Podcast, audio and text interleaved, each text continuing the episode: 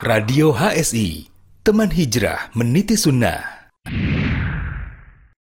Bismillahirrahmanirrahim. Assalamualaikum warahmatullahi wabarakatuh. Alhamdulillah wassalatu wassalamu ala rasulillah mabadu. Sahabat Radio HSI, ahlan wasahlan. Selamat datang di program Bincang Kesehatan. Dan bersama saya, senang sekali bisa menemani para sahabat Radio HSI, Ilham Radipta. Dan apa kabar para sahabat Radio HSI? Semoga dalam keadaan sehat walafiat dan insya Allah selalu dalam perlindungan rahmat serta berkah dari Allah Azza wa Jalla. Amin. Allahumma amin.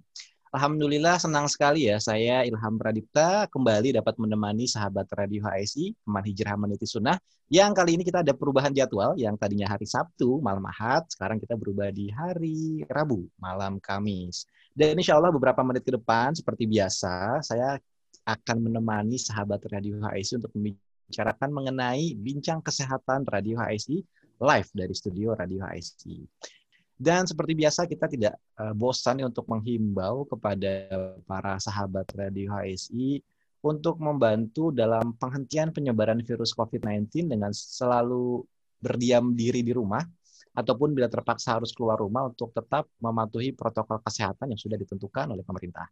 Dan bagi sahabat Radio HSI yang berada di rumah, tidak perlu khawatir merasa bosan karena sahabat Radio HSI bisa memutar ulang video-video yang ada di channel YouTube kami ataupun di platform digital Radio HSI lainnya seperti di website kami ada di radiohsi.com atau bisa juga ke Twitter, Facebook, Instagram dengan nama Radio HSI semuanya sambung ya atau bisa juga di Spotify, Pinterest, LinkedIn dengan nama Radio Spasi HSI. Seperti biasa, tema malam hari ini uh, di bincang kesehatan cukup menarik ya karena kita akan ngomongin masalah leukemia. Seperti yang kita tahu, leukemia merupakan sel darah putih dan merupakan salah satu komponen darah yang ada di dalam tubuh manusia. Nah, Sel darah putih ini disebut juga dengan leukosit yang diproduksi oleh sumsum -sum tulang belakang dan diedarkan ke seluruh tubuh melalui aliran darah. Peran sel darah putih ini penting banget di dalam tubuh kita, terutama di sistem kekebalan tubuh ya. Dan seperti yang sahabat ketahui bahwa jika manusia terlahir nih pada saat bayi itu normalnya ada 9.000 hingga 30.000 per mikroliter darah eh, sel leukosit.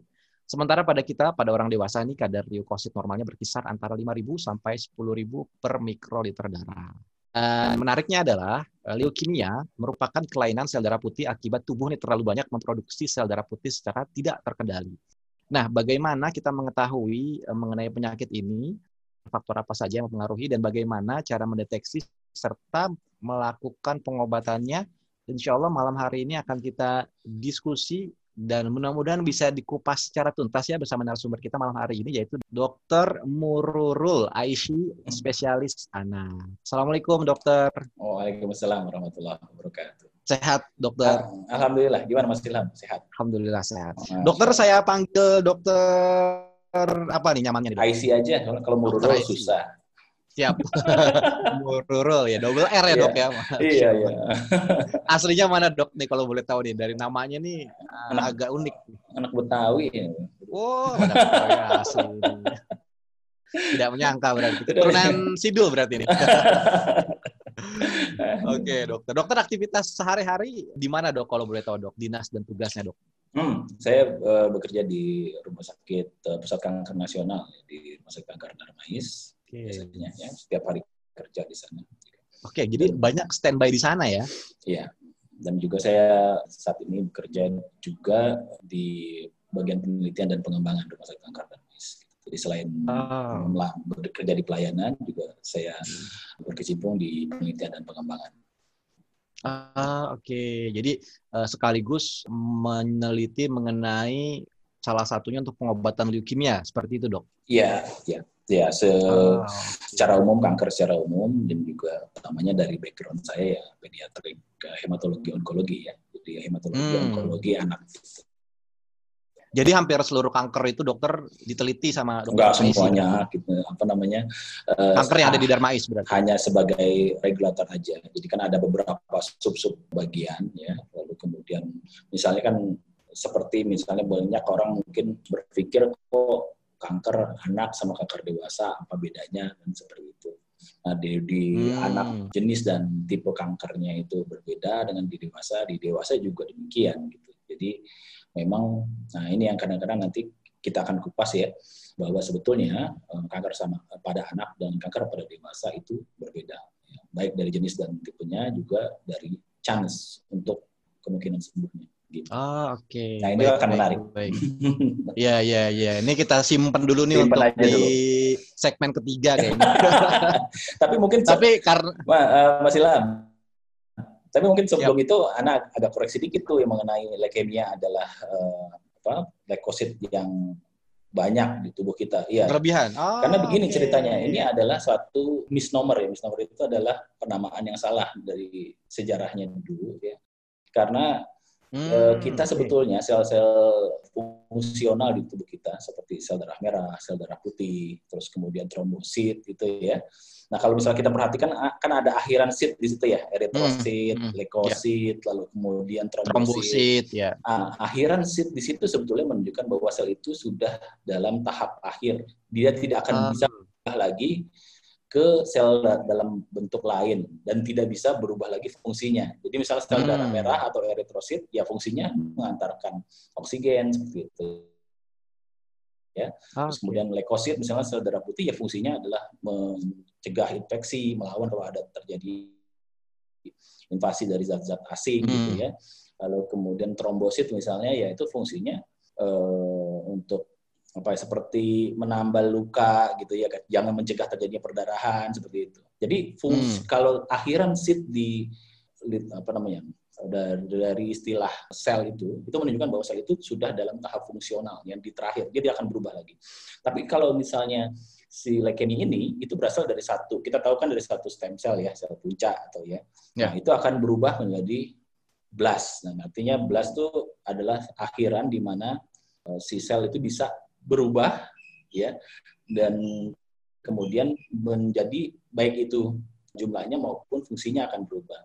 Nah, kita kenal ada limfoblas, ada myeloblas gitu. Nah, si leukemia ini itu adalah terhentinya proses tersebut harusnya dia berubah atau berdiferensiasi dan juga fungsinya berubah, ini dia tidak. Nah, jadi hmm. nah tetapi di laboratorium di dalam pemeriksaan darah uh, si sel yang bentuknya blast seperti itu, baik itu limfoblast maupun mieloblast itu, itu ukuran dan penyerapan terhadap eh, sinar di dalam alat bagi pemeriksaan darah tersebut itu mirip dengan leukosit. Jadi terdeteksi sebagai leukosit yang meningkat gitu. Oh, jadi jadi dia nyaru berarti dok iya, ya nyamar gitu ya. Nah, nyamar gitu jadi ya. dulu itu dianggap leukositnya memang yang yang bertambah makanya disebut leukemia leukosit okay. leuke itu dari leukosit kan mia itu iya. darah jadi hmm. Eh, leukosit yang banyak di darah tapi sebetulnya itu adalah sel blast nah itu kita harus bedakan ah, tuh okay. di sel kanker lah istilahnya di situ Berarti beberapa informasi atau referensi yang saat ini beredar di masyarakat seharusnya secara otomatis sudah terupdate berarti dok ya? Iya. Mengenai definisi iya. dari leukemia itu sendiri berarti betul, kan ya? Betul. Cuma kan memang di nggak cuma di Indonesia sih di hampir banyak uh, belahan dunia lain pun masih uh, sama. Jurnalisme itu kan jarang yang backgroundnya kedokteran. Jadi kadang-kadang yeah. antara kita berikan informasi dengan apa yang tersampaikan, kadang-kadang ada yang miss gitu ya, hmm. sedikit miss oh. gitu. Siap, siap, siap. Taip, ya. Tapi Dok, itu sebelum kita sedikit ah? sejarah lah gitu. ya, setidaknya itu pertama meluruskan dari tadi informasi yang saya mention di awal. Yeah, yeah. Itu penting banget ya biar biar bisa sama-sama tahu nih. Hmm. Saya juga kan teredukasi dengan hmm. ngobrol dengan Dr. Aisyah. Nah, kita mau masuk yang pertanyaan pertama nih dok. Sel darah putih ini sebenarnya ada di mana sih dok posisinya dok? Nah, ini lucu ya. Apakah nah. karena dia darah ya bentuknya sel darah putih, jadi di seluruh tubuh ini ada gitu seperti darah iya. merah atau hanya di beberapa apa di organ-organ tertentu nih sel darah putih hmm. ini ada dok? Kan nah, ini, betul, saya tanya sama Mas Ilham, kalau misalnya kita sebut anak mampang misalnya, itu biasanya nongkrongnya di mana Mas? Di daerah Mampang. Mampang, anak Menteng di anak daerah, di Menteng. daerah Menteng. Tapi ini lucu, sel darah putih itu namanya kan sel darah putih. Mm -hmm. Nah, harusnya kan dia nongkrongnya di uh, darah dong ya harusnya. Ya. Darah betul. Nah, ini tapi kebanyakan waktunya dihabiskan di sumsum tulang. Ah. Gitu. Jadi dihabiskan di sumsum tulang. Nah, apa itu sumsum tulang? Sumsum tulang adalah pabrik pembuat sel darah. Nah, oh, berarti darah, wajar dong dia nongkrong di pabriknya dia. Iya, tapi namanya kan sel darah, harusnya oh, kan iya, sel sumsum, -sum. harusnya ya. Sum ya, ya, harusnya ya. berarti yang ngasih nama salah nih, bukan nongkrongan. Ah, iya, iya. nah, di uh, di pabrik Eh, tersebut ya dibentuklah sel darah merah, sel hmm. darah uh, putih dan trombosit melalui beberapa proses ya yang agak rumit.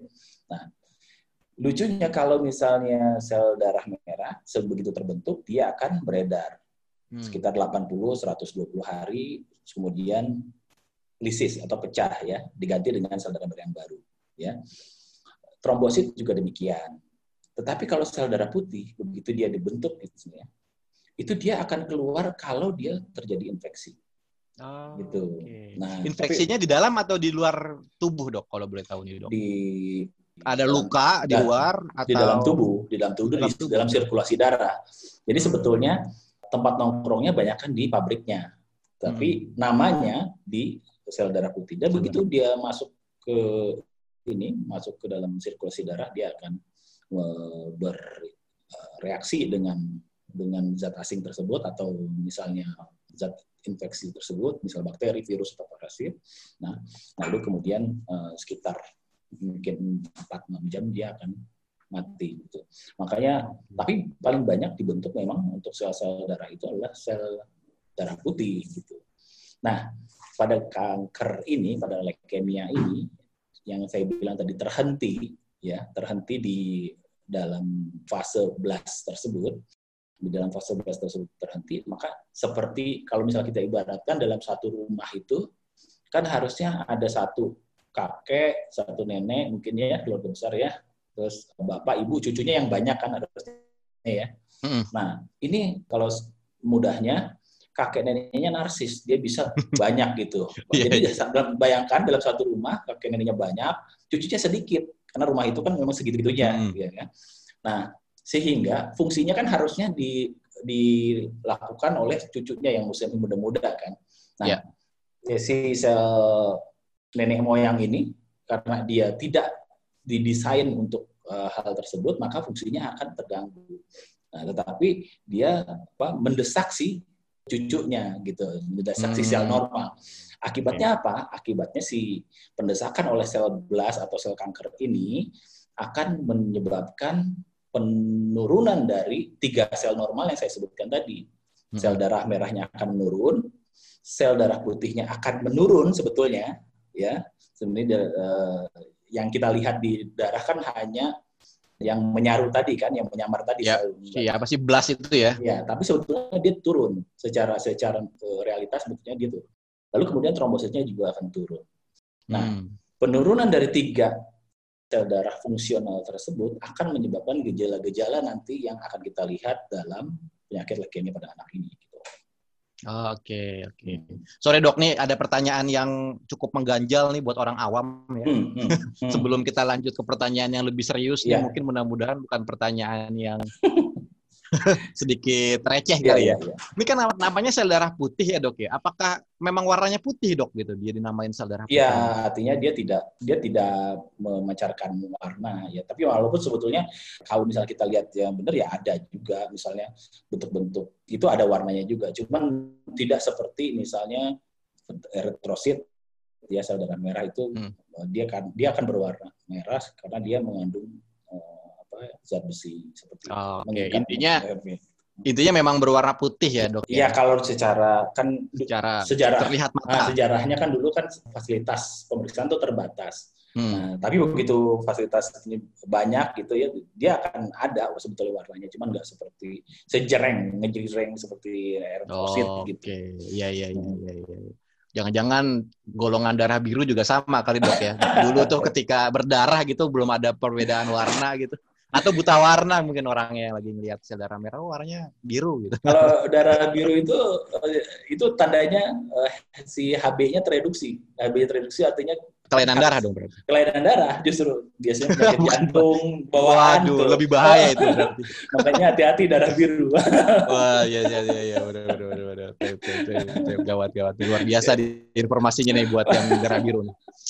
Dok, nah ini kalau untuk sel darah putih sendiri yang ada pada manusia nih itu eh, apakah benar normalnya itu seperti yang tadi saya sebutkan kalau misalnya bayi baru lahir itu leukositnya itu sekitar 9.000 hingga 30.000 per mikroliter atau uh, dewasa itu 5.000 hingga 10.000 per mikroliter darah. Apa benar seperti itu atau ada data lain, Dok? Iya sih, rata-rata demikian. 5.000 okay. sampai 10.000 pada kondisi yang uh, normal ya. Uh Gitu. Kenapa nah, yang bayi itu lebih besar jumlahnya dibandingkan orang dewasa, dok? Apa karena baru lahir butuh uh, preventif atau sistem kekebalan tubuh yang lebih banyak gitu untuk sel darah putihnya atau ada penjelasan lain, dok? Walau alam, saya nggak mendapatkan penjelasan yang ilmiah yang hmm. uh, bisa menjawab hal tersebut. Tapi memang pada uh, uh, bayi yang baru lahir, fungsi-fungsi dari beberapa organ belum sempurna juga. Nah, uh, jadi kadang-kadang okay. juga banyak faktor-faktor seperti misalnya faktor pembekuan yang jumlahnya tuh nggak seperti pada orang dewasa. Dia akan bertahap. Maturitas dari setiap sel tubuh itu akan bertahap. Gitu. Hmm, Dan tentu okay. saja kalau misalnya maturitasnya bertahap diperlukan jumlah yang lebih besar untuk menangani infeksi gitu. Misalnya dia seperti itu. Iya, secara logika kan gitu ya harusnya. Itu iya, kan tadi iya. data yang didapatkan hmm. ternyata ketika dewasa hmm. malah makin berkurang gitu. Nah, itu per kadar Pertanyaan itu juga menjelaskan kenapa kita membedakan antara anak dan dewasa, Mas. Oh. Ya kan? Ya artinya kan kondisi-kondisi yang kita dapatkan di dewasa tidak bisa serta merta kita ekstrapolasikan ke kondisi di anak, apalagi hmm. di bayi. Makanya sebetulnya anak itu kan terdiri dari beberapa step ya. Tadi saya disebutkan uh, bayi baru lahir atau namanya neonatus. Kemudian mungkin toddler, balita, anak sendiri, terus kemudian adolescence. Nah, jadi ilmu kesehatan anak itu begitu kaya ya uh, dan masing-masing itu seperti target yang bergerak gitu. Target yang bergerak hmm. yang akan sangat-sangat berbeda di setiap fasenya. Makanya itulah kemudian dipisahkan antara uh, ilmu pengetahuan yang kedokteran ya yang mempelajari tentang penyakit-penyakit pada dewasa dan penyakit pada anak. Jadi memang target yang bergerak seperti itu. Oh, oke, oke, oke, oke. Baik, baik, baik. Nah, dok, kalau sel darah putihnya kurang atau sel darah putihnya berlebih, itu apa yang akan terjadi nih, dok? Baik. Jadi kita bahas di leukemia dulu ya. Artinya, ya, leukemia kita sepakat bahwa sebetulnya eh, yang eh, dalam realitanya sel darah putihnya itu yang sebenarnya yang berfungsi itu akan turun ya akan turun digantikan sebetulnya oleh sel blast yang menyerupai si sel darah putih yang normal. Nah, eh, apa yang terjadi kalau misalnya si sel blastnya itu meningkat, mendesak ke sel darah yang normal, maka yang terjadi adalah sel darah putihnya yang normal akan terdesak dan menurun jumlahnya. Sehingga jika terjadi misalnya infeksi kan setiap saat kita berhadapan dengan benda asing mas ya kan? Hmm. bakteri virus mungkin ya parasit gitu ya. Nah jadi gampang atau mudah terjadi infeksi. Gejalanya adalah panas ya terus kemudian kalau misalnya dia mendesak ke sel darah merah maka sel darah merah kita akan menurun dan hemoglobin kita akan menurun. Yang tampak pada anak tersebut adalah anak akan terlihat pucat. Jadi tadi kan udah panas ya, terus kemudian apa? pucat. Lalu kemudian pucat. jika dia mendesak sel ketiga yang normal di dalam struktur tulang yaitu trombosit, maka akan terjadi mudah terjadi perdarahan karena tadi fungsi trombosit adalah mencegah perdarahan kan. Jadi ada 3P, panas, pucat, perdarahan itu adalah gejala utama dari leukemia gitu. Ah, nah, uh, ada satu uh, risiko sebetulnya leukemia ini uh, kalau misalnya si sel blastnya terlalu tinggi sampai di batas di atas 50.000 atau bahkan di atas 100.000 per mikroliter. Tadi kan normalnya berapa Mas Ilham? Sebutkan. Kalau yang bayi itu normalnya dari 9.000 sampai 30.000 per yang dewasa kalau dewasa 5.000 sampai 10.000 kan? nah, in, nah ini dia 50.000 bahkan 100.000 sel leukositnya hmm. ya gitu. Sel dalam, hmm. dalam tanda kutip ya leukositnya karena sebetulnya itu sel blast. Nah, yang terjadi adalah bisa dua yang satu itu dia ada terjadi sumbatan kalau dia terjadi sumbatan di paru atau di otak ya itu akan terjadi hal yang fatal terus kemudian yang kedua hmm. bisa sel tersebut karena tadi kan kita analogikan seperti kakek nenek ya yang rapuh sebetulnya nggak seperti cucu-cucunya yang kuat gitu ya hmm. sehingga dia sel kanker yang menyerupai leukosit itu jika dia tinggi jumlahnya dia mudah pecah dan pecahnya itu akan mengeluarkan isi dari sel tersebut. Nah itu akan jadi fatal. Hmm. Nah kedua hal ini harus kita pikirkan. Jadi jangan dianggap. Nah ini juga berkaitan ya. Jangan dianggap remeh gitu. Ya udah ke pengobatan yang lain dulu gitu ya, yang bukan hmm. bukan spesifik ke hematonko walaupun sudah didiagnosis. Nah itu akan berjalan. Nah, ini salah satu salah satu mengapa kita ini sering terlambat gitu untuk yeah, ya, menangani yeah, yeah. leukemia pada anak. Karena sering jalan-jalan dulu, kan banyak pseudoscience pseudoscience yang ada di media sosial tuh banyak.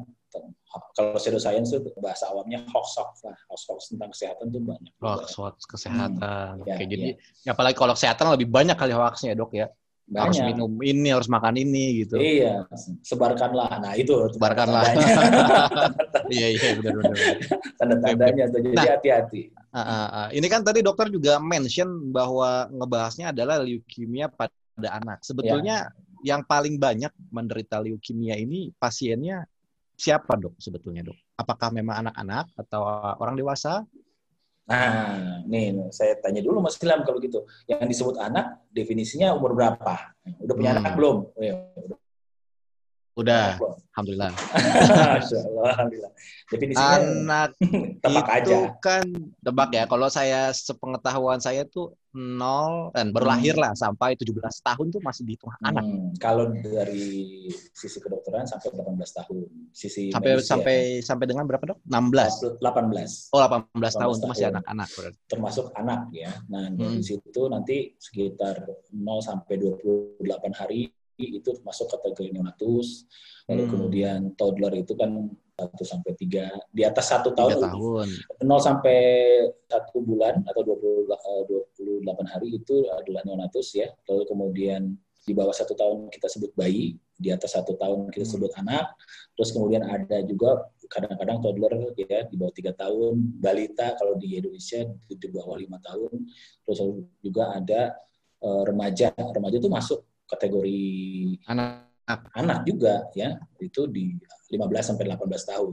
Jadi ada ternyata untuk kanker sendiri itu ada perbedaan-perbedaan di antara berbagai uh, jenjang usia tersebut gitu. Oh, okay. Jadi, uh, jadi makanya kalau di luar sekarang lagi top ya pembahasan mengenai ayah adolescent and young adult. Nah, jadi itu kanker-kanker yang terjadi pada populasi di jenjang umur tersebut itu berbeda ini hmm, karakter okay. dan outcome-nya nanti. Oke, oke, oke. Nah, seperti itu sih. Nah, kembali ke pertanyaan tadi, Dok. Hmm. Jadi sebetulnya nih paling banyak diderita oleh usia berapa kalau Oke. Okay. Leukemia itu terjadi biasanya di usia 2 sampai 10 tahun. Nah, okay. tetapi sebenarnya bisa terjadi di hampir semua usia di anak itu. Di bawah 18 tahun bisa terjadi. Tetapi pertanyaannya jadi menarik, kenapa di usia 2 sampai 10 tahun kan gitu? Ya, ya. betul. Dulu itu penyebabnya dianggap tidak diketahui. Tapi akhir-akhir ini beberapa literatur menulis bahwa kenapa dia dua tahun, kenapa misalnya nggak satu tahun. Ternyata sekitar 10% dari anak itu mempunyai bayi setiap uh, eh, 10% dari bayi yang baru lahir ya itu mempunyai mutasi tertentu. Oh, nah, okay. mutasi tertentu, mutasi gen berarti ya dok ya? Mutasi gen betul. Mutasi tertentu lalu kemudian ada mutasi tersebut tidak selalu akan menjadi disease, tidak selalu akan menjadi penyakit. Nah, dia akan tercetus menjadi kanker kalau terjadi yang namanya delay infeksi, infeksi yang terlambat, tertunda ya, betul tertunda. Nah, kalau misalnya seperti kita kelahiran normal kan biasanya per uh, vaginam ya, gitu ya. Hmm. Nah, faktor normal itu kemungkinan dan biasanya di dalam jalan lahir itu kan banyak flora-flora atau bakteri-bakteri normal. Dan hmm. itu menyebabkan adanya infeksi di awal. Ternyata infeksi di awal itu berguna gitu Mas Ilham oh, untuk mencegah iya. terjadinya itu. Nah, ada ada studi yang menyebutkan bahwa memang tindakan misalnya uh, yang melibatkan seksius cesaria yang dia tidak per patus per vagina itu mengurangi adanya paparan terhadap infeksi yang dini gitu yang sebetulnya bagus untuk mencegah kanker nih dalam kalau kita bicara kanker. Lalu kemudian infeksi infeksi di awal itu ya seperti misalnya lewat vaksinasi itu kan banyak sekarang juga orang-orang yang nanti terhadap vaksinasi ya nah itu juga mengurangi paparan terhadap infeksi di awal nah yang justru nanti jika dia terjadi infeksi di usia satu tahun dia akan menyebabkan kalau misalnya dia mutasi itu yang yang disebut sebagai pukulan pertama first hit itu ada dia ada infeksi yang delay atau infeksi yang tertunda yang disebut second hit nah gabungan antara first hit dan second hit itu akan menyebabkan T sel berubah dan akan menjadi kanker atau oh. leukemia gitu. Nah, itu salah satu teorinya mengapa kita temukannya umumnya di usia-usia dua tahun dan oh. gitu. Jarang misalnya di di baru lahir atau di ah, kurang ah, dari dua tahun kita jarang menemukan banyak leukemia. Oh, gitu. Masya Allah, Masya Allah. Ya. Tapi, Tapi tadi teorinya itu dari seksio berarti dok ya? yang lahir oh, secara enggak. jadi, juga berarti. Jadi artinya kan kadang-kadang kita tuh pengen hidupnya tuh steril ya atau higienis ya. Gitu hmm. ya. Jadi mengurangi paparan terhadap infeksi sama sekali gitu ya. Salah satunya dengan misalnya oh ya seksio yang kita tidak butuhkan, pengennya misalnya lahir di tanggal ya, ya, berapa ya. nih? Tanggal 12 bulan 12, 12, 2020. Wah, bagus nih tanggalnya yeah. bisa Giveaway jadinya dok kalau tanggal 12, gitu. Nah, tanpa adanya ya tanpa adanya ini ya tanpa adanya indikasi yang lain ya tentu hmm. saja ya nah itu uh, salah satunya oh, okay. kalau kita dapat apa namanya membahas leukemia itu bisa sebagai faktor. Tapi kalau misalnya lahir secara normal itu chance kesempatan buat dia lebih tahan dari kanker itu lebih besar berarti dok ya? Iya, iya karena, karena dia mendapat infeksi di awal. Jadi iya, infeksi di awal itu yang oh. apa namanya berguna justru sebagai ah. faktor untuk mencegah terjadi. Tapi itu adalah teori ya. hmm, baru teori betul, uh, betul. Kita tentu saja jangan lalu kemudian oh, udah nggak usah seksio harus ada indikasi. Iya padahal iya betul, uh, betul betul. Padahal memang dibutuhkan atau disarankan uh, oleh dokter uh, untuk seksio ya. Iya gitu. Betul. Oke oke oke. Baru teori ini sahabat hmm, radio HSI. Hmm. Jadi jangan sampai omongan atau pembicaraan dokter yang tadi dipotong nah. depannya atau belakangnya dihilangin nah, iya, harus jadi, normal lahir. Nah, itu iya. Jangan sampai karena ini masih iya. teori. Iya. Ini harus di apa ya, quote on iya. quote atau digaris bawahi lah bahasanya. Hmm, iya, iya. Menurut teori. Jadi bukan fakta, belum fakta hmm. dan kalau memang lahiran itu ya memang sesuai dengan anjuran dokter gitu. Kalau ya, memang ya, betul. sesar sesar, kalau memang misalnya normal normal. Hmm. Dok, dok, kita balik ke tadi nih. Tadi kan baru sampai ke usia anak ya, sampai umur 18 tahun dan yang paling banyak terkena leukemia itu di usia 2 sampai 10 tahun. Nah, berarti orang dewasa ini nggak ada berarti dok yang kena di atas usia 18 tahun ya? Ada, ada. Oh, ada juga. Ada, Atau jenisnya beda? Jenisnya beda. Nah, kalau leukemia itu, kalau secara garis besarnya ada dua ya, akut dan kronik. Ah. Akut. Nah, ini orang awam juga sering salah. Ya bedanya apa nih dok? Karena setahu saya akut dan kronik itu dua kata yang sama. Nah, mungkin nah, ya. Jadi ada yang saya lihatnya sekarang ini sebetulnya eh, antara pelayan kesehatan atau tenaga medis dengan awam itu sering kali miskomunikasi karena term yang kita ya term yang kita lakukan atau kita bicarakan sebetulnya tidak sama. Hmm. gitu ya. Dan uh, ini harus ada banyak edukasi nih. Terima kasih kepada Radio HSI ini untuk ke mantap. Semoga bincang kesehatan kesehatan ya. bisa seminggu tiga kali ya dok. Wah, Intinya bincang kesehatan semua mas ya. Biar mengedukasi sahabat radiasi yeah. dan masyarakat. Jadi sering kali yang dimaksudkan akut itu kalau untuk orang awam dianggapnya sebagai sesuatu yang fatal yang mengancam jiwa. Sebetulnya enggak enggak sepenuhnya benar gitu. Akut itu adalah satu yang berkaitan dengan waktu ya. Ah, waktu okay. jadi artinya terjadinya cepat. Terjadinya cepat, tidak pelan-pelan gitu. Jadi tadinya kok anak sehat-sehat aja, mungkin lincah-lincah aja. Eh tiba-tiba misalnya dia tampak pucat, nyeri di tungkai, misalnya lalu kemudian kok jalannya pincang, lalu kemudian perutnya membesar. Oh, begitu kita periksa, ternyata oh ini leukemia. Nah, itu masuk jenis dalam jenis leukemia yang akut. Nah, lawannya adalah kronik. Nah, biasanya batasan berapa lamanya kita pakai batasan tiga bulan. Jadi kalau sesuatu yang terjadi eh, tadinya nggak apa-apa, lalu kemudian dalam tiga bulan itu terjadi gejala-gejala yang kemudian muncul, lalu kemudian apa namanya semuanya ter, semuanya terlihat, ya gejala dan tanda tersebut itu disebut sebagai leukemia akut, ya sisanya adalah leukemia kronik. Nah di dalam leukemia akut itu ada yang namanya tadi kan ada dua kan, ya uh, limfoblast dan mieloblast. Jadi dalam leukemia akut juga ada namanya leukemia limfoblastik akut. Leukemia ah. mieloblastik akut. Nah, jadi yang akut terbagi dua lagi. Yang kronik juga begitu. Yang kronik ada namanya kronik limfoblastik leukemia. Ada kronik mieloblastik leukemia. Jadi ada dua lagi. Jadi secara umum itu ada secara garis besar ya itu ada empat ada empat tipe ya. ya. Nah, yang terjadi pada anak di bawah 18 tahun itu umumnya adalah jenis ya leukemia limfoblastik akut. Oh. Itu yang terjadi di 2 sampai 8 eh, sampai 10 tahun. Nah, kalau misalnya jenis yang lain yang uh, sering muncul adalah leukemia mieloblastik akut. Jadi memang leukemia akut ini sering terjadi pada anak. anak anak-anak ya. Lalu kemudian yang juga bisa terjadi adalah kronik mieloblastik leukemia atau leukemia mieloblastik kronik. Jadi dari dari eh, dari jalur yang kronik itu ada yang mieloblastiknya. Nah, tapi yang jenis hmm. yang keempat nih yang eh, kronik limfoblastik leukemia ini jarang sekali terjadi pada anak. Nah, pada dewasa kebalikannya yang biasanya Oh, yang kronik yang berarti. Leukemia limfoblastik akut kan banyak terjadi pada anak. Nah, anak. Betul. Itu jarang terjadi pada dewasa.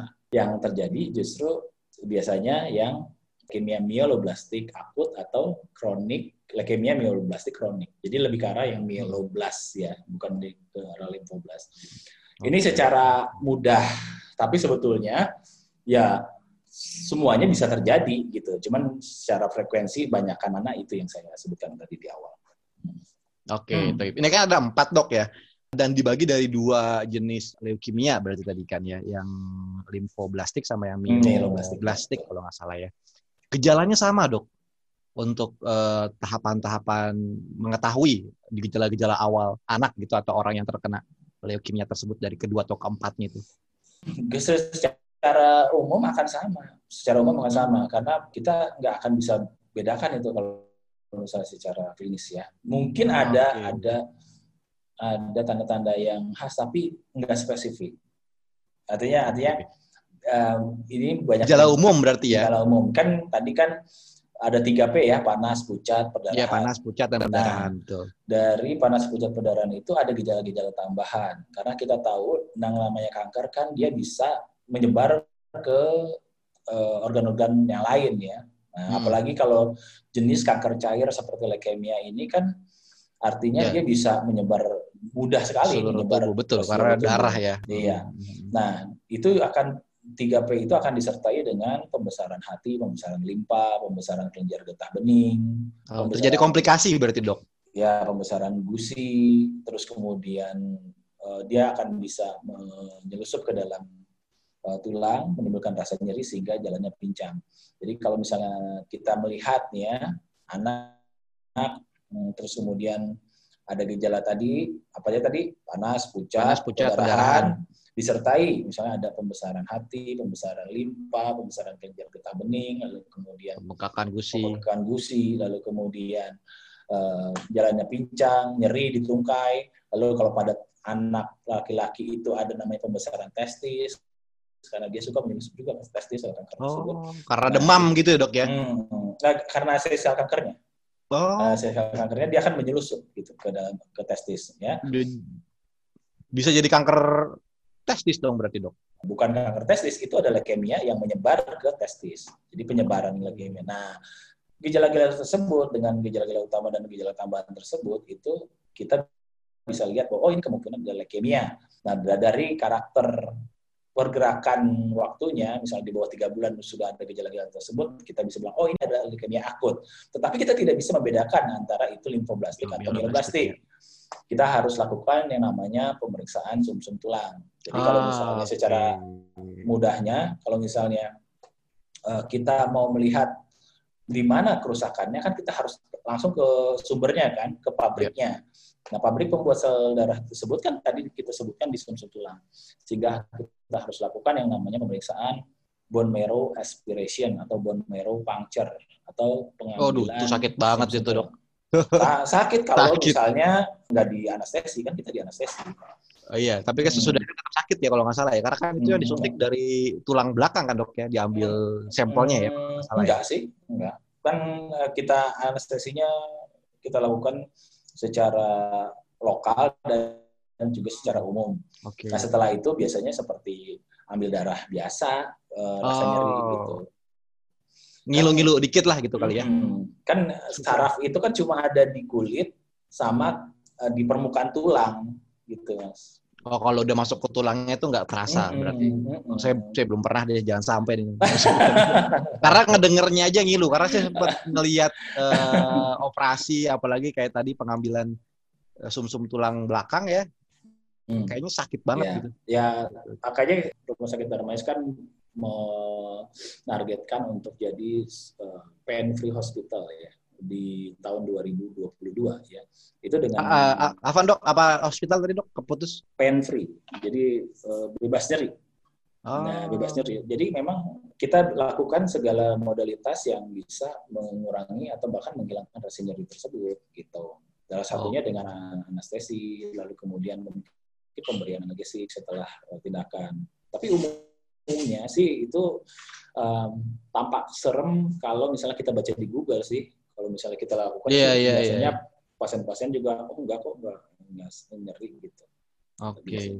Karena nah dok, itu. In, ini kan terjadi karena salah satu penyebabnya itu karena delay infection kalau nggak salah tadi ya.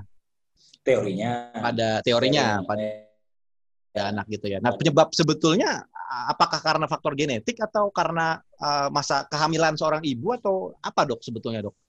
Nah itu secara umum masih belum diketahui.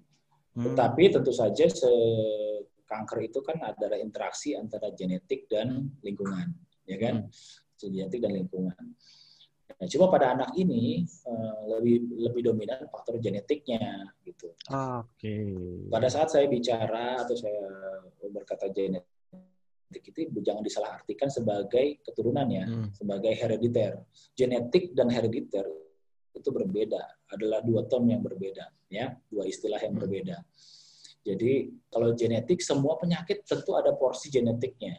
hmm. Misalnya orang yang merokok nih, saya ke merokok ya, ada orang yang merokok eh, banyak gitu ya, dia nggak kena kanker paru, tapi yang lain kena gitu ya.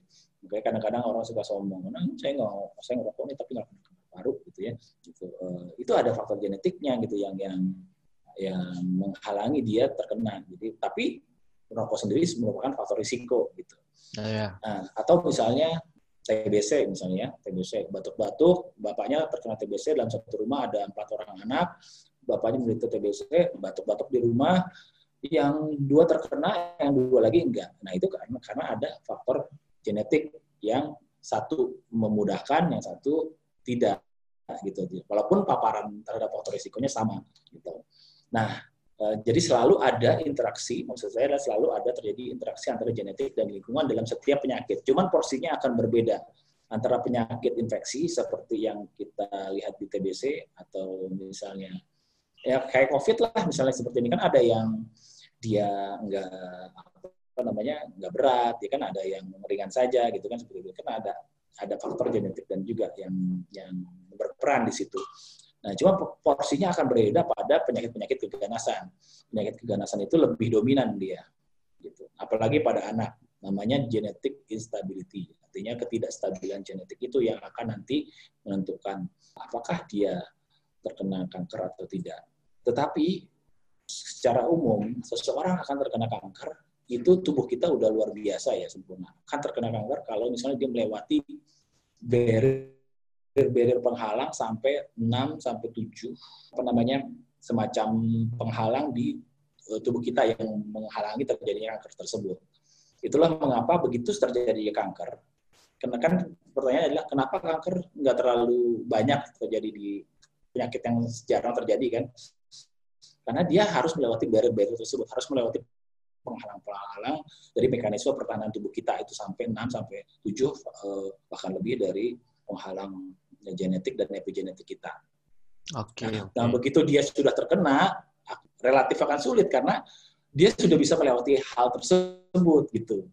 Nah, jadi ini juga satu poin penting bahwa sebetulnya yang kita sebut dini itu juga bukan pure dini gitu. Jadi jangan sampai delay lagi gitu. Hmm. Kalau kita misalnya kita bisa menemukan kanker itu sebetulnya sudah terdeteksi 10 pangkat 10 sel kanker oh. ada dalam tubuh kita.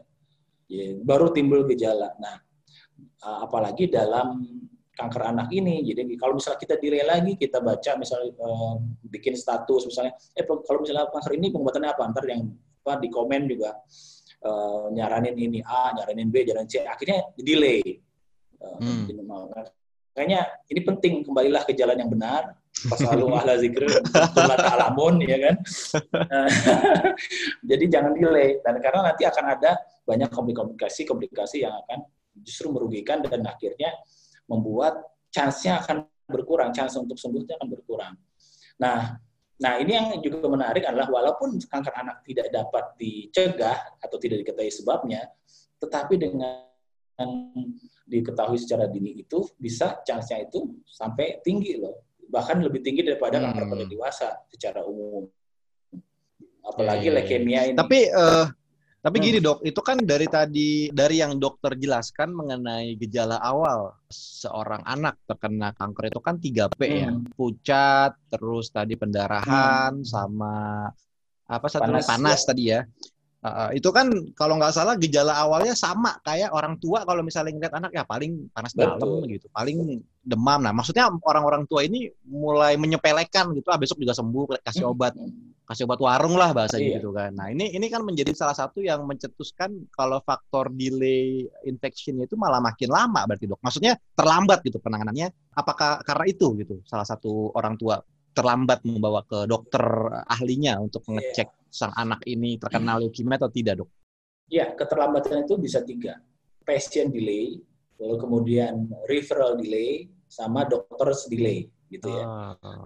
Tapi yang kita temukan kebanyakan adalah patient delay. Jadi artinya dia sudah didiagnosis, ini kemungkinan adalah suatu leukemia, tetapi kemudian dia tidak kembali ke dokter yang dirujuk oleh dokter yang menemukannya gitu. Hmm. Nah, tadi pertanyaannya, ya benar, memang mirip dengan penyakit infeksi, misalnya panas pucat perdarahan itu kan bisa terjadi pada demam berdarah ya, DW, misalnya, ya, betul. Kan? Nah, tidak mengapa kita diagnosis awal itu dulu, karena kita kan selalu diagnosis yang paling banyak dulu kan.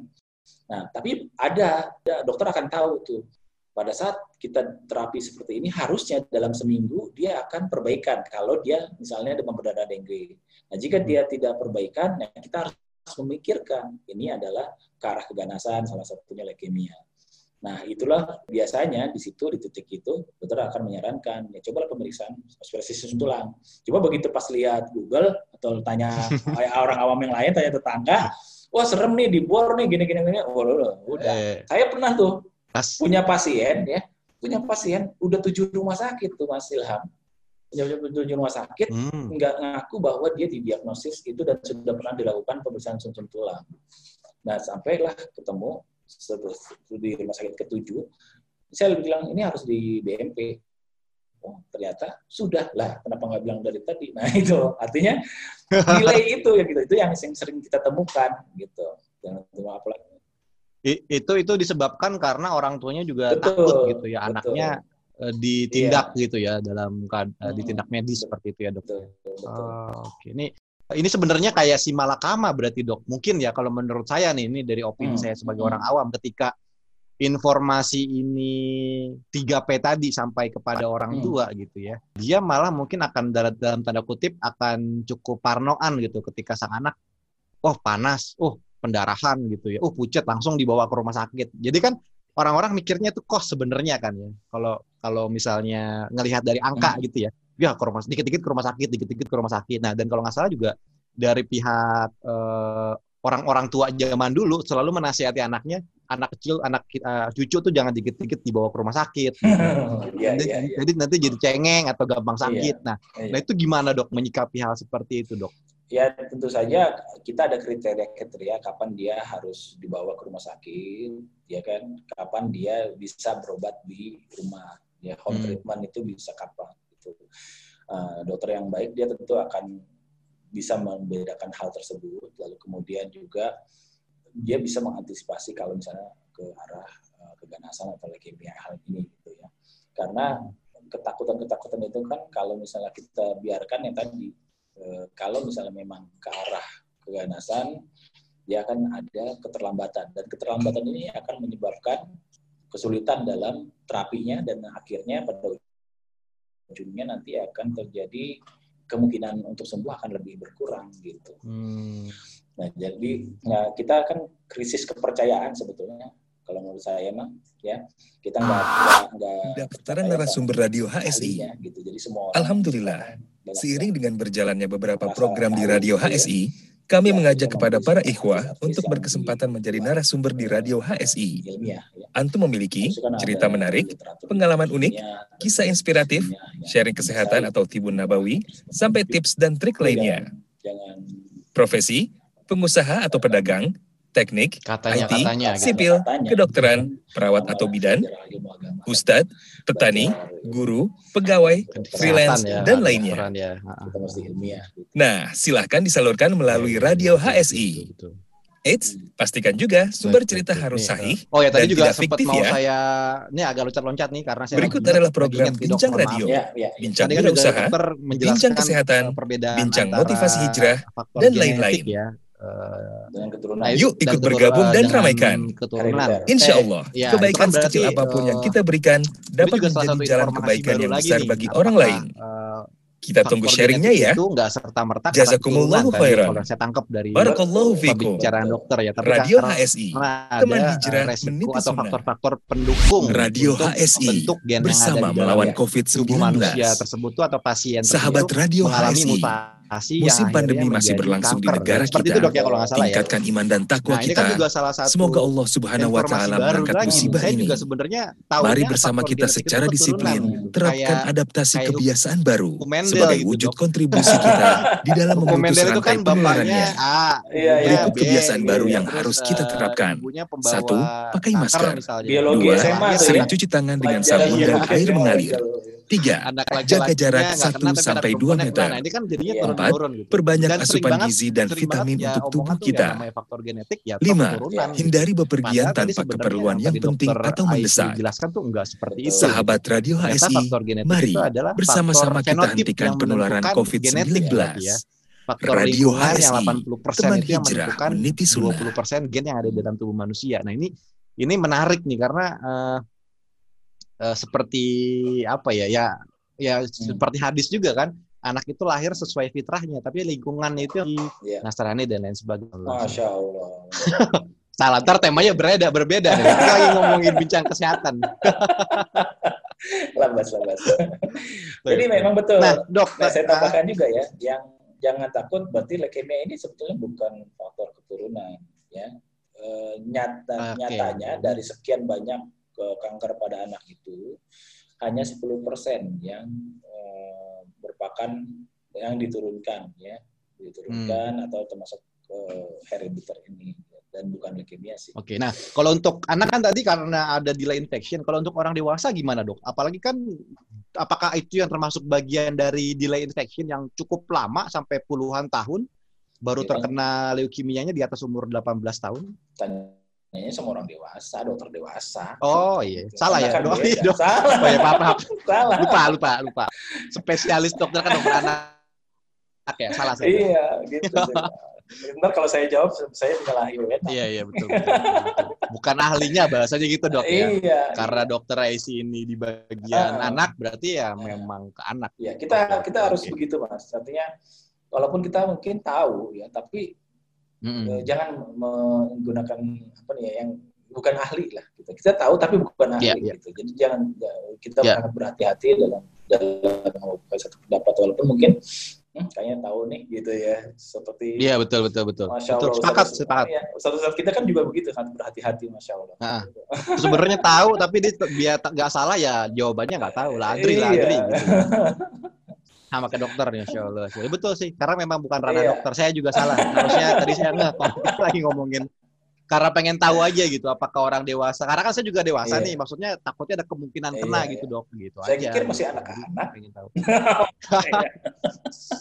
saya udah punya anak Iya, iya. Masya Allah. Tapi, tapi kita simpen dulu segmen selanjutnya nih kita akan jeda iklan dulu untuk sahabat uh, Radio ASI dan insya Allah kita akan bertemu lagi setelah jeda pariwara berikut ini.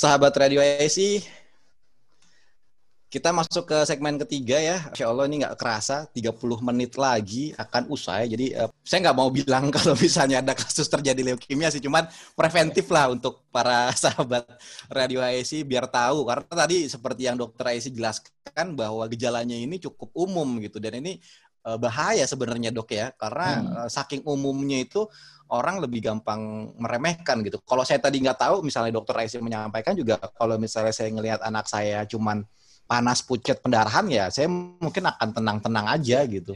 Cuman karena tadi gejalanya ini umum banget, memang harus saya takutnya ada pertanyaan yang saya nggak bisa atau sayanya nggak apa ya keskip gitu. Yeah. Kita akan lanjut nih dok. Tadi kita udah ngomongin masalah definisinya yeah. juga ya mengenai leukemia. Yeah. Dokter udah panjang lebar menjelaskan, udah jelas sejelas-jelasnya insya Allah. Mm. Terus tadi juga penyebabnya juga udah diketahui. Sekarang pengobatannya dok. Mm. Nah ini ini gimana nih dok ketika seorang anak di usia 2 sampai 10 tahun gitu yang paling banyak terkena atau di bawah 18 tahun, salah satu atau ada berapa banyak alternatif pengobatan yang bisa dilakukan untuk terapi leukemia ini, Dok? Hmm. Sebelum menjawab itu, ada namanya kalau di dalam leukemia itu istilah stratifikasi. Oke. Okay. Jadi apalagi nih? Leukemia itu kan kanker cair. Hmm, kalau misalnya kanker secara keseluruhan kita bagi dua, kanker cair dan kanker padat. Nah, kalau kanker padat yang umumnya kita ketahui itu ada namanya stadium. Oh. Ya kan? Nah, ya. si leukemia tidak mengenal nama stadium. Nah, okay. istilah yang mirip-mirip stadium di kanker padat dengan uh, di kanker cair itu namanya stratifikasi. Stratifikasi. Jadi okay. penentuan risiko uh, seberapa jauh uh, si leukemia ini uh, beresiko ya. Jadi dia bisa hmm. resiko tinggi, bisa risiko standar seperti itu. Nah, tentu saja penentuan stratifikasi ini juga untuk menentukan bagaimana terapinya ya terapinya dalam hal ini jangan sampai kita melakukan terapi yang berlebihan sehingga over treatment sehingga hmm. side effect dari si terapi itu melebihi manfaat yang akan diperoleh atau kalau misalnya kita lakukan yang namanya under treatment. Oh, Jadi iya. dia terapinya justru di bawah standar sehingga efektivitas terhadap sel kankernya berkurang. Nah, bagaimana kita mencegah uh, hal tersebut, kita lakukan yang namanya stratifikasi. Nah, stratifikasi dalam leukemia ini berkembang jalan dengan perkembangan teknologi. Yang pertama tadi kan klinisnya, ya klinis klinis dalam arti di gejala dan tanda yang kita sudah sebutkan. Lalu kemudian hasil BMP-nya. Nah, hmm. ada juga yang namanya immunophenotypingnya, ya itu dilakukan seperti misalnya melihat Mas Ilham, wah mukanya mirip nih Mas Ilham, eh terus kemudian pas bicara nggak semerdu Mas Ilham. Artinya kita mesti lihat juga sisi lainnya. Nah, yang terbaru adalah yang kita kembangkan di rumah sakit kanker mais adalah pemeriksaan mutasi biomolekuler dengan metode okay. MLP. Nah, dengan adanya uh, itu itu yang setahu saya adalah pemeriksaan biomolekuler dari dalam hal stratifikasi itu yang pertama di Indonesia ya yang kita kembangkan sekarang ini dan apa namanya semakin banyak modalitas untuk stratifikasi itu akan semakin presisi si kanker yang akan kita obati. Hmm. Nah, dengan mendapat hasil yang lebih presisi, kita akan menentukan terapinya. Nah, sekarang kembali ke pertanyaan Mas Ilham, terapinya apa aja sih? Hmm. Di seluruh dunia, terapi utama untuk leukemia adalah kemoterapi. Ah, gitu. Okay. Dan bahkan WHO mengatakan sebetulnya dengan kemoterapi yang konvensional saja itu sekitar 80% bisa sembuh. Gitu. Hmm. Nah, cuman masalahnya kenapa kita tidak bisa seperti negara-negara maju. Negara maju itu angka kesembuhan bisa sampai 90 persen bahkan 94 persen. Artinya dalam dalam 100 orang yang terdeteksi leukemia, misalnya 94-nya akan survive gitu ya. Itu secara statistik sih. Ya, kenapa kita eh, belum seperti mereka gitu ya? Dan kalau kita pakai protokol mereka, kita juga nggak akan mencapai kesembuhan seperti yang didapat mereka gitu. Kenapa demikian gitu? Karena tadi di faktor genetik berbeda-beda. Genetik Caucasian sama genetik Black sama genetik Hispanic sama genetik Asia itu beda gitu. Jadi nggak mungkin yeah. sama. Artinya Eh, pengobatan yang di, ada di luar negeri itu tidak menjamin kesembuhan kalau untuk kanker. Nah itu yang kadang-kadang suka salah. Itu tadi saya lihat ada pertanyaan juga ya, kenapa orang suka ke luar negeri? Ya itu tanda bahwa kita nggak percaya diri gitu. Nah banyak yang namanya dokter shopping ya atau misalnya wisata kesehatan wisata kesehatan betul wisata kesehatan yang pergi ya. ke negara tetangga gitu ya iya iya itu kan sebetulnya jadi komoditi ekonomi jadinya. Yeah. Ya. Padahal untuk kanker ini sebetulnya tadi itu sangat related, sangat berhubungan dengan genetik yang eh, dimiliki oleh si pasien tersebut. Jangankan untuk misalnya Asia ya, misalnya kita sama negara tetangga, misalnya Singapura, Malaysia itu kita bisa berbeda. Karena kita itu nenek moyangnya bukan kan nenek moyang tuh seorang pelaut, ya kan? nenek moyang di, di kita kan. Dan ternyata ada tiga titik pertemuan yang eh, di uh, apa namanya di sejarahnya ya dalam sehingga itu akan menyebabkan variasi dari genetik kita itu sangat beragam. Apalagi kemudian percampuran suku-suku dan itu akan menyebabkan genetik kita sangat unik genetik Indonesia. Makanya kalau misalnya misalnya ya pasien-pasien itu berobat misalnya ke Singapura misalnya ada protokol-protokol yang dikhususkan untuk orang Indonesia. Saking senangnya kita berobat ke, ke luar gitu. Padahal sebetulnya kalau kita berobat ke negeri kita sendiri kita punya protokol sendiri. Dan masing-masing negara misalnya Malaysia punya Malaysian protokol Singapura punya Singaporean protokol gitu. Tapi itu uh, Jadi, karena fasilitasnya atau tidak, Dok? Terkait dengan pertanyaan tadi ini dari Ibu Sonia ya dari Live Interaktif. Ya. Tadi kan juga seperti jawab sama dokter ya, kenapa yang kena berasal dari menengah ke atas gitu ya. Terus ketika mengidap leukemia lebih memilih apa menjalani pengobatan ke luar negeri Hmm. Jadi sudah dijawab sama dokter. Hmm. Atau uh, atau ada pertanyaan selanjutnya nih, apakah fasilitas di Indonesia sendiri belum memadai sehingga belum bisa maksimal dalam menangani leukemia? Ya seperti katakan tadi bahwa sebetulnya menurut WHO kemoterapi konvensional saja bisa. Cuma hmm. masalahnya hmm. uh, seperti kita mudahnya gimana ya? Mudahnya kalau kita masak gado-gado, kan ada uh, bumbunya sama, bahan-bahannya sama, tapi ada racikannya yang berbeda gitu kan. Jadi hmm. yang sesuai dengan selera si uh, konsumen kan. Pembeli. Beli, nah. kan. Nah itu kan macam-macam tuh tergantung lidahnya kan. Ini juga sama. Ya. Obatnya sebetulnya tersedia, obatnya tersedia. Itu kemoterapi konvensional itu kan banyak nah, ada gitu ya. Lalu kemudian nah itu kita mesti uh, atur dosisnya gimana sesuai dengan apa yang dibutuhkan dan apa yang efektif dengan uh, kanker pada anak-anak kita sendiri gitu, anak-anak Indonesia gitu. Makanya saya kan pengobatan itu disebut di, termaktub dalam yang namanya protokol kalau bisa pada kanker. Nah, protokol di Belanda, protokol di Inggris, Eropa misalnya gitu ya atau Amerika itu berbeda-beda, Mas. Walaupun dia kaukasian gitu. Ya. Gitu. Jadi walaupun pengobatannya sama tadi ya. Uh, obatnya kira-kira sama secara ini Cuman masalahnya dosisnya, nah, dosisnya, ya. kapan dia timingnya, mungkin ditambahkan ini. Nah itu sesuai dengan dalam tanda kutip ya quote and quote selera atau genetik dari si pasien. Nah itu yang hmm.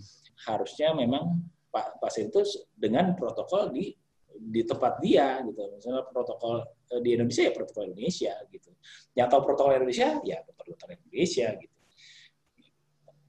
Ya ya ya ya. ya. Nah, oke, oke. Nah, ya mungkin kayak tadi ya wisata wisata, wisata kesehatan jadi wisata kesehatan. orang niatnya bukan cuma pengen ngobati tapi pengen jalan-jalan sekalian gitu tapi kalau dipikir-pikir saya juga pengen sih.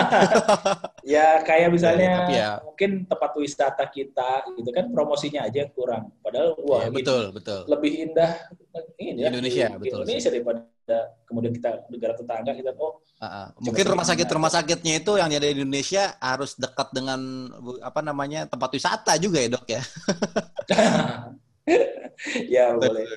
Ini ada nah, pertanyaan lagi nih dok. Kalau hmm. masih ada yang mau dilanjutin yang tadi dok nah itu salah satu modalitas itu jadi sebetulnya okay. yang yang bisa sampai 80% itu dengan kemoterapi konvensional juga bisa sebetulnya. Oh, Tapi, oh ya tadi saya juga lupa nanya dok, hmm. apakah leukemia ini mematikan atau tetap optimis ada harapan sembuh? Ya itu sebetulnya apalagi yang jenis-jenis seperti ALL ya tentu saja dari kalau stratifikasinya ada syarat dan ketentuannya ya kan ada stratifikasinya yang eh, sesuai dengan stratifikasi standar misalnya itu chance untuk sembuhnya akan lebih besar. Kalau misalnya lebih chance yang high risk, chance lebih berkurang. Jadi kesempatan sembuh itu sebetulnya besar Bismillah ya Insya Allah seperti hmm. itu. Nah cuman masalahnya kalau terjadi misalnya komplikasi metabolik karena delay, nah itu yang kadang-kadang jadi masalah gitu. Nah, terus yang kalau misalnya ada komplikasi seperti relapse itu juga akan akan menjadi uh, lebih sulit. Gitu. Makanya pada saat awal kalau bisa kita tentukan stratifikasinya juga yang detail. Gitu. Oke. Okay. oh ya tadi stratifikasi ini kan bagian dari stadium kalau di bahasa kanker yang padat. Ya, Apakah betul. stratifikasi ini ada angkanya juga dok? Ada level-levelnya stratifikasi satu, dua, tiga, empat? Risiko dia. Jadi standar, oh, okay. standaris dan high risk. Gitu. Oh, cuma dua berarti dok ya? Cuma dua. Sertifikasinya standar atau hmm. enggak high gitu ya, hmm, iya, gitu ya. Iya. Oke, oke, type type. Ini ini informasi baru juga buat saya dan hmm. mungkin juga buat sahabat Radio AS ini biar tahu gitu kalau misalnya qadarullah misalnya ada keluarganya gitu yang terkena leukemia atau anak saudaranya atau anak tetangganya bisa hmm. menjelaskan gitu ya hmm. dan tahu informasi ini bisa disampaikan kepada mereka dan juga ya karena ini ada di YouTube nanti linknya bisa dikasih biar bisa ditonton. Asik. Ya, ya, ya. kalau kita ngomongin leukemia bisa berjilid-jilid sebetulnya kalau detail itu karena banyak aspek dari situ dan kita mengobati bukannya dokter IC aja mengobati, kita harus secara tim. Tim itu bisa dari perawat, dokter, anaknya, lalu kemudian dari radiologinya, radioterapinya, lalu kemudian mungkin dari dokter bedahnya, dari kemudian volunteer gitu ya. Hmm. Jadi sebetulnya kita berjuang melawan kanker ini nggak bisa satu orang dokter uh, seperti yeah. menangani uh, penyakit-penyakit yang ringan gitu. Harus ada satu tim dan kemudian mungkin melibatkan psikolog atau misalnya rohaniawan gitu seperti itu ustadz gitu. Mm-hmm. Karena memang ini penyakit yang kompleks. Gitu. Yes.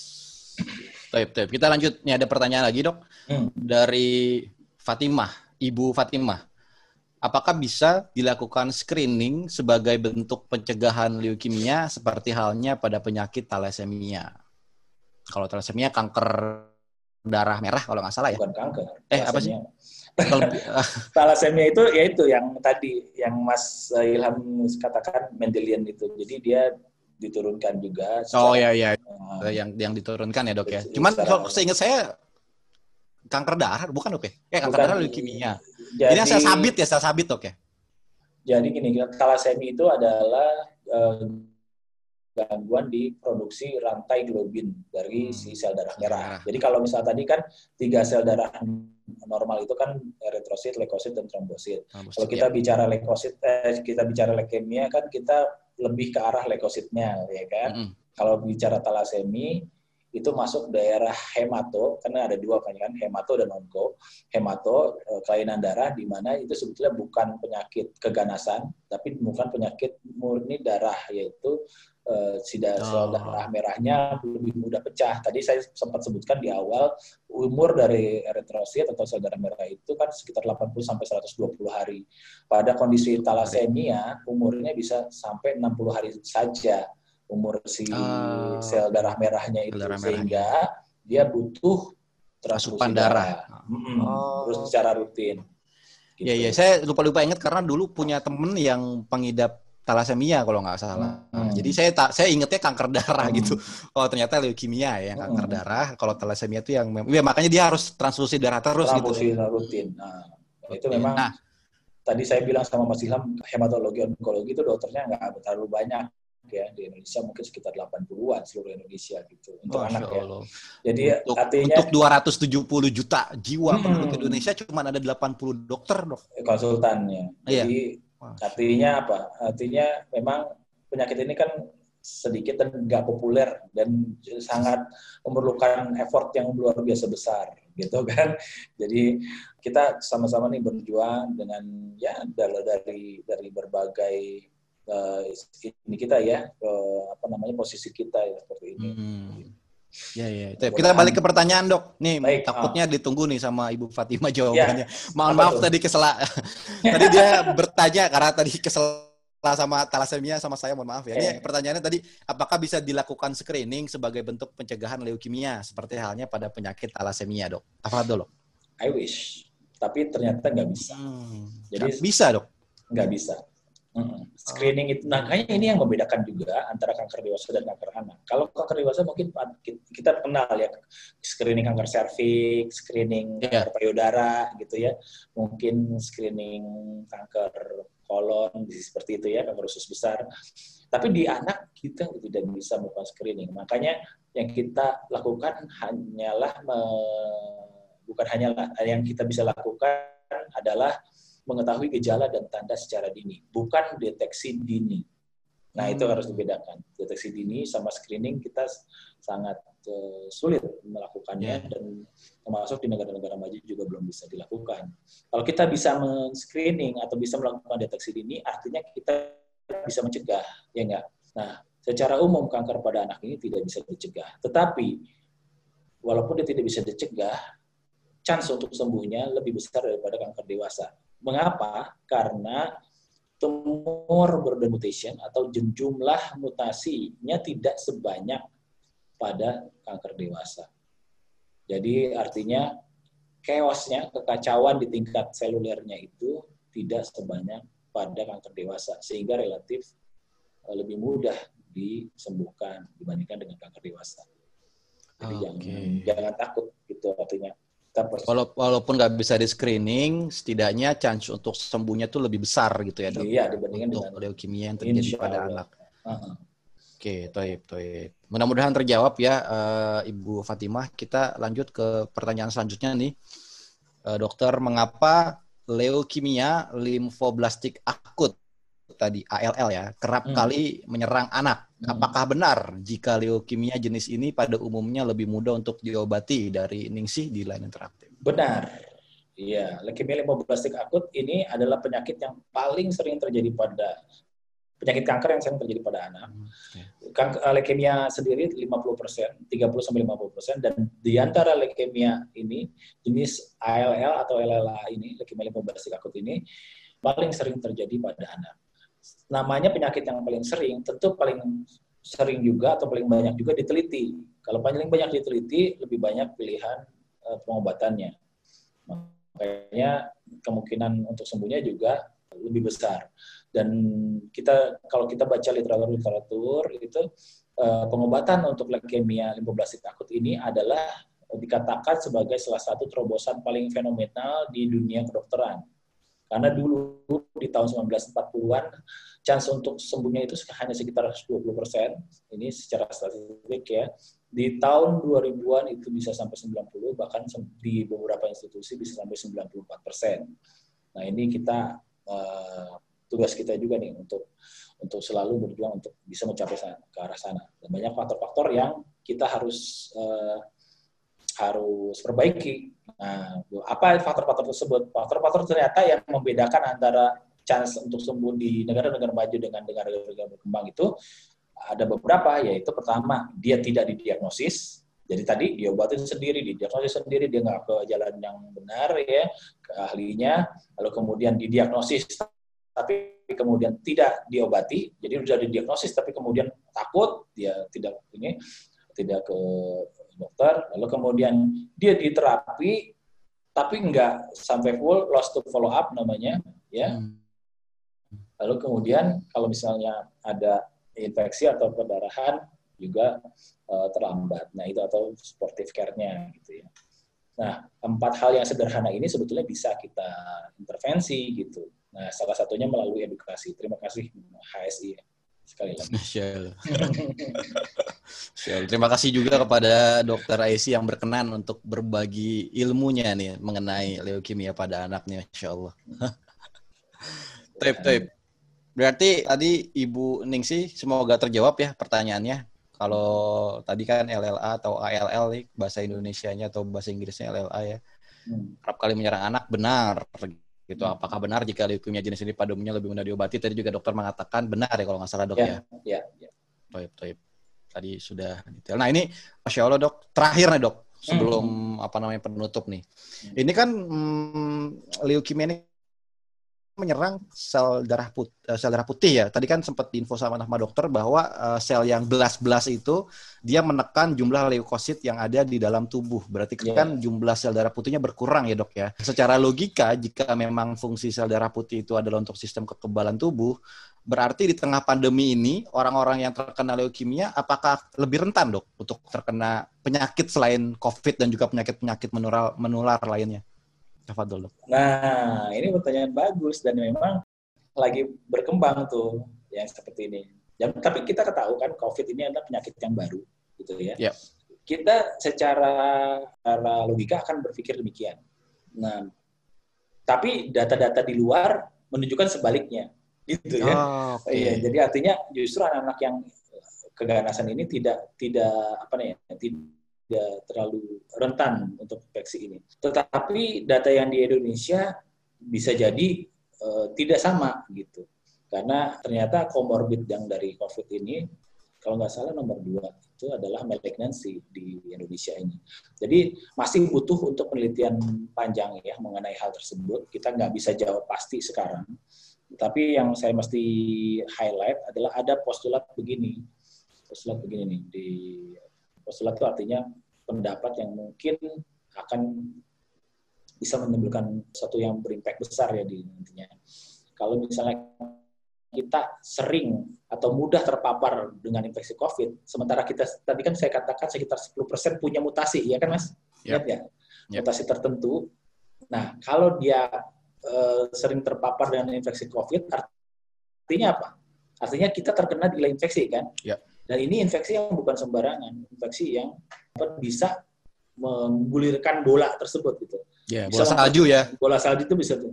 Sehingga kalau ada 10% dari bayi yang baru lahir atau 10% dari anak-anak kita yang punya mutasi tersebut kemudian terkena infeksi uh, COVID, walaupun kita tahu secara kasar bahwa uh, pada anak tidak terlalu uh, berisiko untuk menjadi berat dibandingkan pada pada orang yang tua misalnya, tetapi adanya kombinasi dari mutasi tersebut dengan infeksi yang berat seperti COVID ini memungkinkan adanya mutasi tersebut berkembang menjadi penyakit kanker.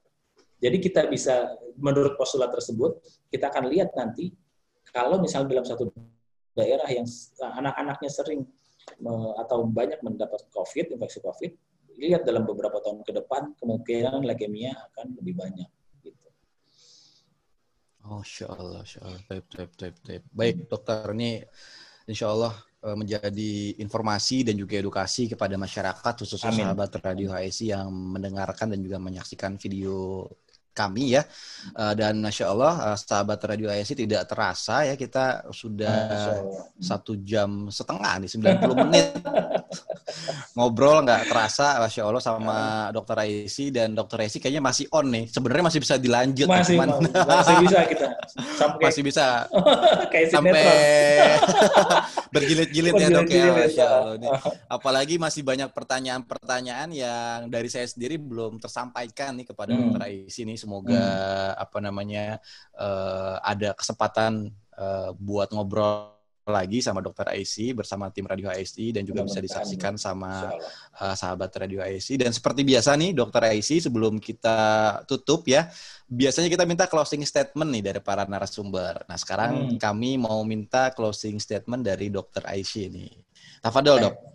Baik mengenai khusus leukemia ini yang paling penting adalah kita bertanya kepada ahlinya dan jangan sampai terjadi keterlambatan karena eh, dengan syarat dan ketentuan yang berlaku ya. Eh, kemungkinan untuk sembuhnya sebenarnya cukup besar bahkan lebih besar daripada secara umum kanker pada dewasa. Sehingga jangan ditunggu karena sebetulnya yang dikatakan dini sebetulnya bukan pure dini gitu. Jadi jangan sampai kita terlambat untuk kedua kalinya.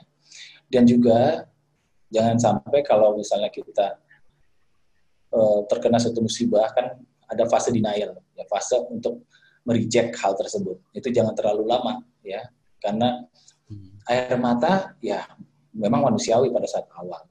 Tapi kita harus terus maju, terus uh, berjuang, ya berikhtiar ya dengan izin Allah kita berjuang bersama-sama ya insya Allah kita akan mendapatkan hasil yang terbaik. Ya.